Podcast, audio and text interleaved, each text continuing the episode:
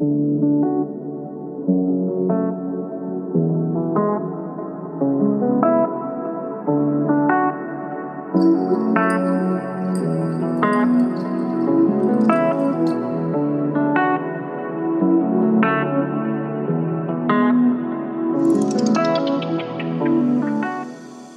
listening to the Vital Goddess podcast, where we explore an empowering and sexy reframe on midlife, menopause, and beyond.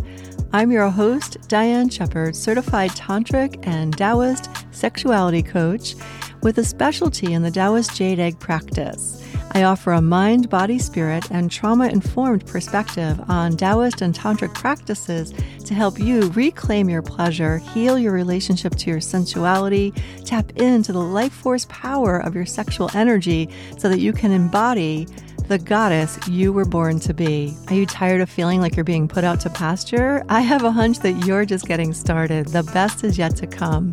You see, from the Taoist perspective, midlife and menopause for women is called Second Spring. It's meant to be a rebirth, a sexual and spiritual rebirth, an initiation into the richest, most creative, and sexiest chapter of a woman's life, if we choose it.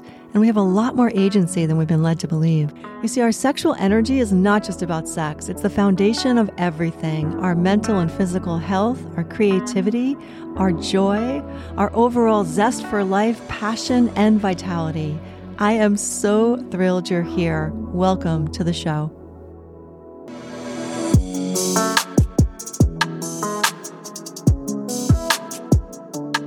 Well, hey, gorgeous. Welcome back. Always so thrilled to have you here. And if you are brand new to the show, I am over the moon that you're here. I hope you find something here for you that's useful, supportive, inspiring in some way. I am just really excited that you're here checking it out. So, in today's episode, we are going to get right into it. We're going to talk about the art of emotional alchemy. Alchemy, as in turning lead into gold. And um, this is what, what I consider to be one of the many Venusian arts. V- Venusian meaning Venus, right? Goddess of love, beauty, and alchemy or Aphrodite is another word. She goes by many names, this archetypal energy that lives in all of us. And in West Africa, she's called Oshun.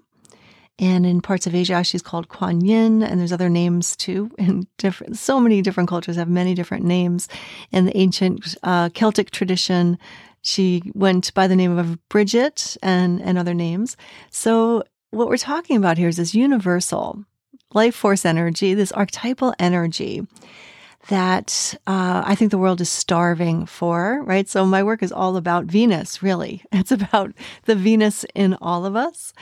And if you listen way back, one of my episodes a while back, you know, I'm into astrology too. Um, so I, I do use astrology in my work occasionally, but I was calling this one aspect of astrology, this one, um, thing that's been pretty prevalent, the Venusian revolution. And I think that we're seeing that really being played out on the world stage in so many ways with this deep interest in healing our trauma, this deep interest in body based practices to come home to the body, to trust the body's wisdom to heal, and not just to heal and not to get stuck in that cycle of healing, but to thrive. I really feel there is this yearning desire in so many folks now of like, what is possible if we decide to truly inhabit these human bodies, really bring our essence alive in this beautiful temple we call the body, our spirit into matter. And what's possible when we start to unravel and release, you know, all of this heavy energy of trauma and experiences we've had, but also our ancestors have had. Um, and what if we really truly, more specifically to this work, embody the goddess of love beauty and alchemy. And Venus is, you know, very well known for the the love and the beauty, you know, parts, but there's also a really important part of what she's about is alchemy. And this is something that uh, I learned about years and years ago in, in a book called Goddesses in Every Woman by um, Jean Shinoda Bolen is her name. She, um, I think she's still alive. I'm not sure, but she's she did some really cool work. I believe she was a Jungian therapist, but did some really cool work around um, the archetypes of the sacred feminine. It's an oldie but goodie. You might find it on Amazon. You can probably definitely find a used copy. Um, but she really broke it down uh, the power of alchemy that Venus you know, uh, really embodies in all of us. And this is where the the embodied magic comes in. Um, and the, I, I, think it's the stuff that's going to change the world. It'll definitely change our world the more we, the more we step into what that really means. You know, the alchemical power of embodying our sensuality, our beauty, our radiance with intention, right from a grounded place. And um, that in and of itself alchemizes everything around you. It really gives you the Midas touch, if you will, right? You'll see it, right? You've known that. I'm sure you've had experiences where you were in touch with those parts of you, feeling really good in your skin. And the ripple effect of that is enormous. And I think we've only scratched the surface, a tiny bit of the surface of what's truly possible if we really go in there as a devotional practice and really explore what's possible with our sensuality and feeling um, uh, into what beauty and radiance really is for us. And also getting very intimate with our emotions in an embodied way. So that's what this is all about emotional alchemy. And it has everything to do with the body. So, um, and you see this in a lot of trauma work now. Um, I know Peter Levine calls, you know, working with the sensations of the body, the felt sense. And that's what we're going to be talking about here the sensations of the body, the language of the body. And, um, you know, we, we're very familiar with the language of the mind, right? We do a lot of talking and listening and learning in that way, learning about our world in that way. Um, and there's nothing wrong with that. That's a beautiful part of who we are. And yet there's this vast um, mm, arena that, we can dive into. This this uh, incredible treasure that is literally right under our noses. And it's our body, getting to know our body, getting to understand the language of our body and giving, well, first of all, creating the safety to to explore this, to feel it, to let it come alive, creating the safety we need to do that, but also to really um, give permission and space, spaciousness to do that. Because the body goes slower than the mind. We can talk about things, try to figure them out, but I don't know if you've had this experience. I think every person I know has. well, we'll have like a, a triggering, triggering experience that um, we, we can't let go, right? Like once in a while it comes looping around again. There it is again. There it is again. Never seems to resolve. We think we, re- we think we figured it out with the mind, right? And there it is again, you know? And even if you've done a lot of mindset, and I, am a big fan of mindset, mindset work, it's a big part of what, you know, we work with in my work. However, if we don't um, couple that with embodiment work, we're not going to have um, anything really anchored in in terms of a real shift, you know, and a shift into our true empowerment, a, a shift into truly processing, not just processing like getting rid of a, a tough emotion, but actually diving in and um, harvesting the gold, really. We're talking alchemy here, getting the treasure of what's underneath every powerful emotion. You know, our emotions are powerful, they're messengers, and they're meant specifically for you. That's the beauty of it. Our experience is so unique, so customized, right? Um, you know, being into astrology, that, that's evident in your birth chart, your natal chart. There's just all these nuances. You are literally, this might sound corny, as unique as your fingerprint. There's no one on the planet like you, never was, never will be. So our emotions are a part of that landscape. And when we have triggering emotions, this could be, you know, bring us back to early childhood, even pre verbal or even ancestral stuff we're carrying. Again, this is a message meant for us and we can do with it what we will. And it doesn't mean we have to be completely conscious about our emotions all the time. I don't know too many humans that are. I certainly am not. So any, um, pressure coming in to be perfect around this, please let that go. Not about that at all. But this is just about um, working with our emotions in a way that can truly empower us, fuel us, if you will, give us information, wisdom, rather than impale us And that's the, I, I'm using that from my own experience. I, um, when I have emotions that are really strong, like rage or grief or just betray, like feeling betrayed is a big one for me, feeling stabbed in the back or whatever. Um, it can feel like I'm impaled, really. That's maybe it's a past life thing. Maybe I actually did get stabbed. I don't know. But um, it's a very kind of a visceral thing in my body, you know? But unless I let, give space for my body to feel that, for me to like really pay attention to that on the level of sensation, let it work itself out um, in movement, in in breath, in sound. Again, on the level of sensation, without trying to fix it, figure it out. That's when things start to really get interesting, and that's when we unleash the enormous power of eros. Our erotic essence gets to come out and play and dance with these emotions, where they truly transform into gold. Yeah.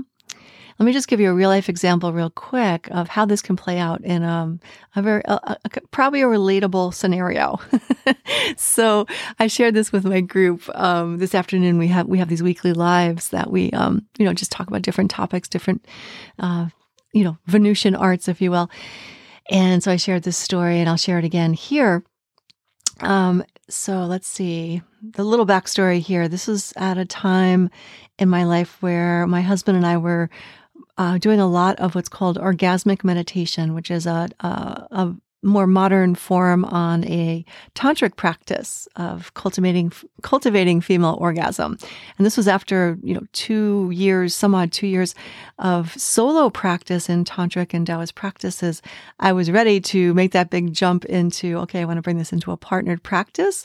And this is a very structured, very zen practice that I needed. I needed the simplicity, the structure um, to start to reconnect with my husband in this way because we just had a lot of baggage. So this is what this is our gateway into partnered practice. You maybe heard me talk about that before. So we had an incredible deep session. And it was also a festival weekend. So every spring in my area, we have this festival, which is about, you know, there's a lot of music and there's just a lot of fun, food, friends, you know, that whole thing. The weather is finally getting a little bit nice, so people are excited to be outside again. I live in upstate New York, so, you know, it was, it's kind of a big deal. So we practice, and I just had such an incredible, deep experience of just feeling, I like to say, across the universe. I was very euphoric, feeling incredibly lit up and like connected to all humans, like just feeling this incredible love, this one love connection through this practice. And this is what, you know, when you really get into mindful practices around orgasm, they can definitely bring you to some very interesting places. So it was one of those times that I was like, wow, you know, like you're just like, I didn't take anything like plant medicine, but I feel maybe this is what people experience when they do. I don't know. I just felt like all this like connection, you know, just beauty and connection. And so we go down to the, get in the car, go to the festival, we stop at our favorite restaurant and we're eating and blah, blah, blah. And I just want to connect. Like, I just want to share this with my partner who's just a part of this whole experience. And he, his circuits were blown. So in retrospect, we started laughing, you know, after we processed all this, but like I got really angry because he couldn't access it. And the thing is, there was so much energy generated in the practice that it literally blew his mind, it blew his circuits. So he was in what you would call nervous system language, basically in freeze, where he could not even talk. Like he, it was like, uh, and I just got really offended. And this might have stemmed back to, I don't know, an old childhood thing for me. Who knows? That's what usually happens in recurring partner things.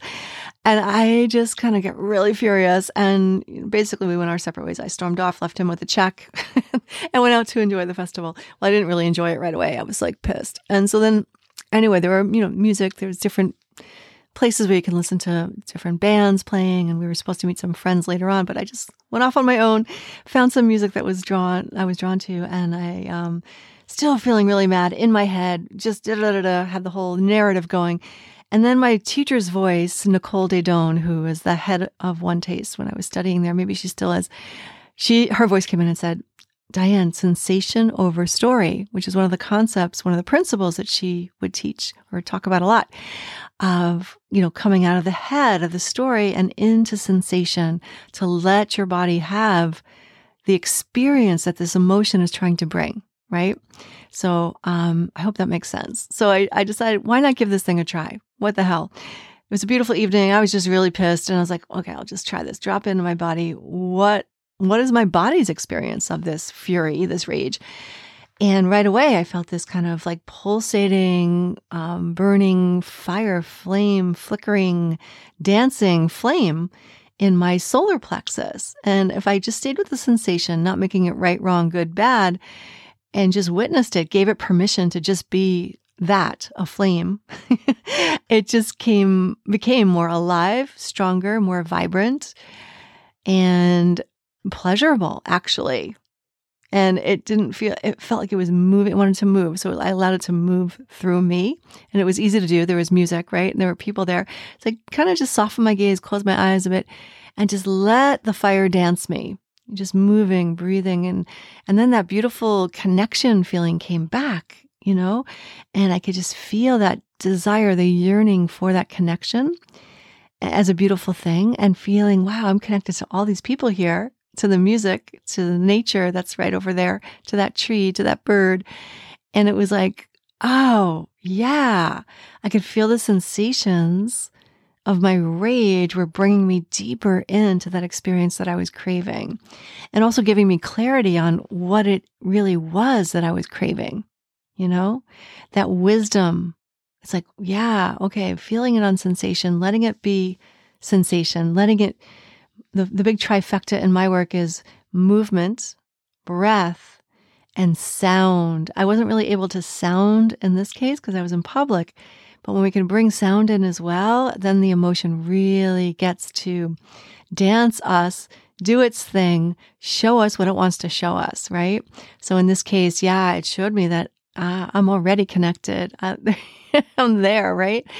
So ended up getting very blissful around that. And, you know, hours later, I met up with my husband again. We ended up having a great night, met some, you know, our friends, had just a great night. And you know, we laughed a lot about it afterwards, but I'm not saying it has to end a happy ending like that. Maybe we would have, I don't know, gone our separate ways for good. Who knows? But the, the important piece there is the wisdom and the empowerment I was able to access through sensation, right? Sensation over story. So um, there's other stories I can share around that, but I, I try to use that a lot in my life and sometimes if um, things are really, really triggering, I'll, I really create a temple for myself. This is what we do in my work in our what we call temple sessions. Create that safe space for yourself, right?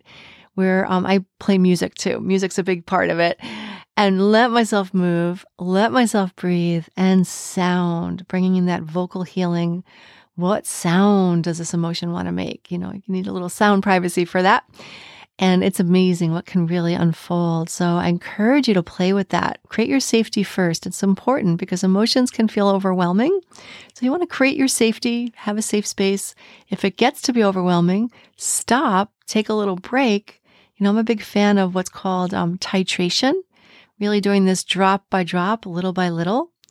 Or another way to look at this is pendulation of kind of coming into the experience, feeling it. Oh, it feels a little too much.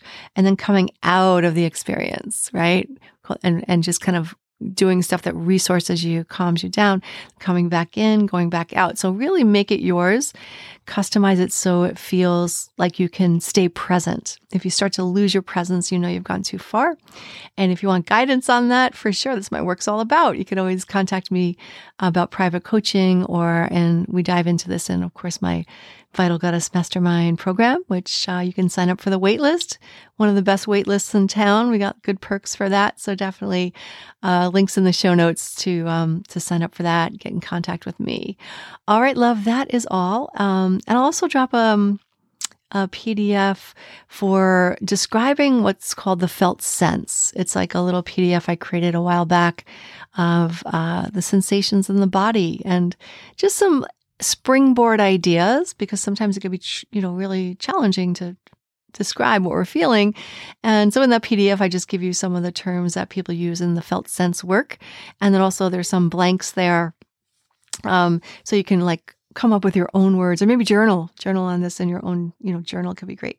All right. That's it for now. I will catch you next time. You take care.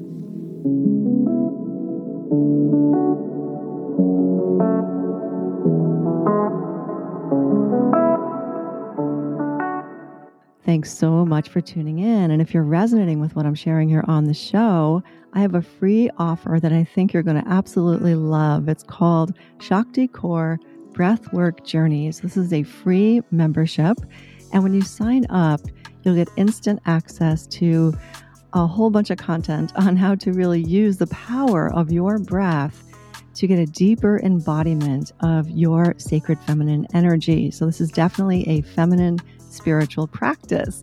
So, I have a whole bunch of content for you. When you join, you can learn all about the breath and how I use it in my work to really support women in opening to more pleasure, right? Really um, coming into a space of being able to receive more pleasure, a deeper connection to sensuality, and um, how to really open and express more of your own unique beauty, your unique radiance, your light, and get a deeper connection on how to use the breath to connect more deeply to your desires, your passion, and the full range of your emotional palette and also your unique expression of love. So, if that speaks to you, I would absolutely love to see you in there. I'm stoked to share the content with you, but even more than that, I'm really excited to guide you on live breathwork journeys, which will be happening twice a month in that space. So the link is in the show notes to sign up. I hope to see you there. And if you have a woman or women in your life that you know would benefit from what I'm sharing here on the show, please, sharing is caring. So pass it on. I would so appreciate that. All right, that's all for now. I'll catch you next time. Take care.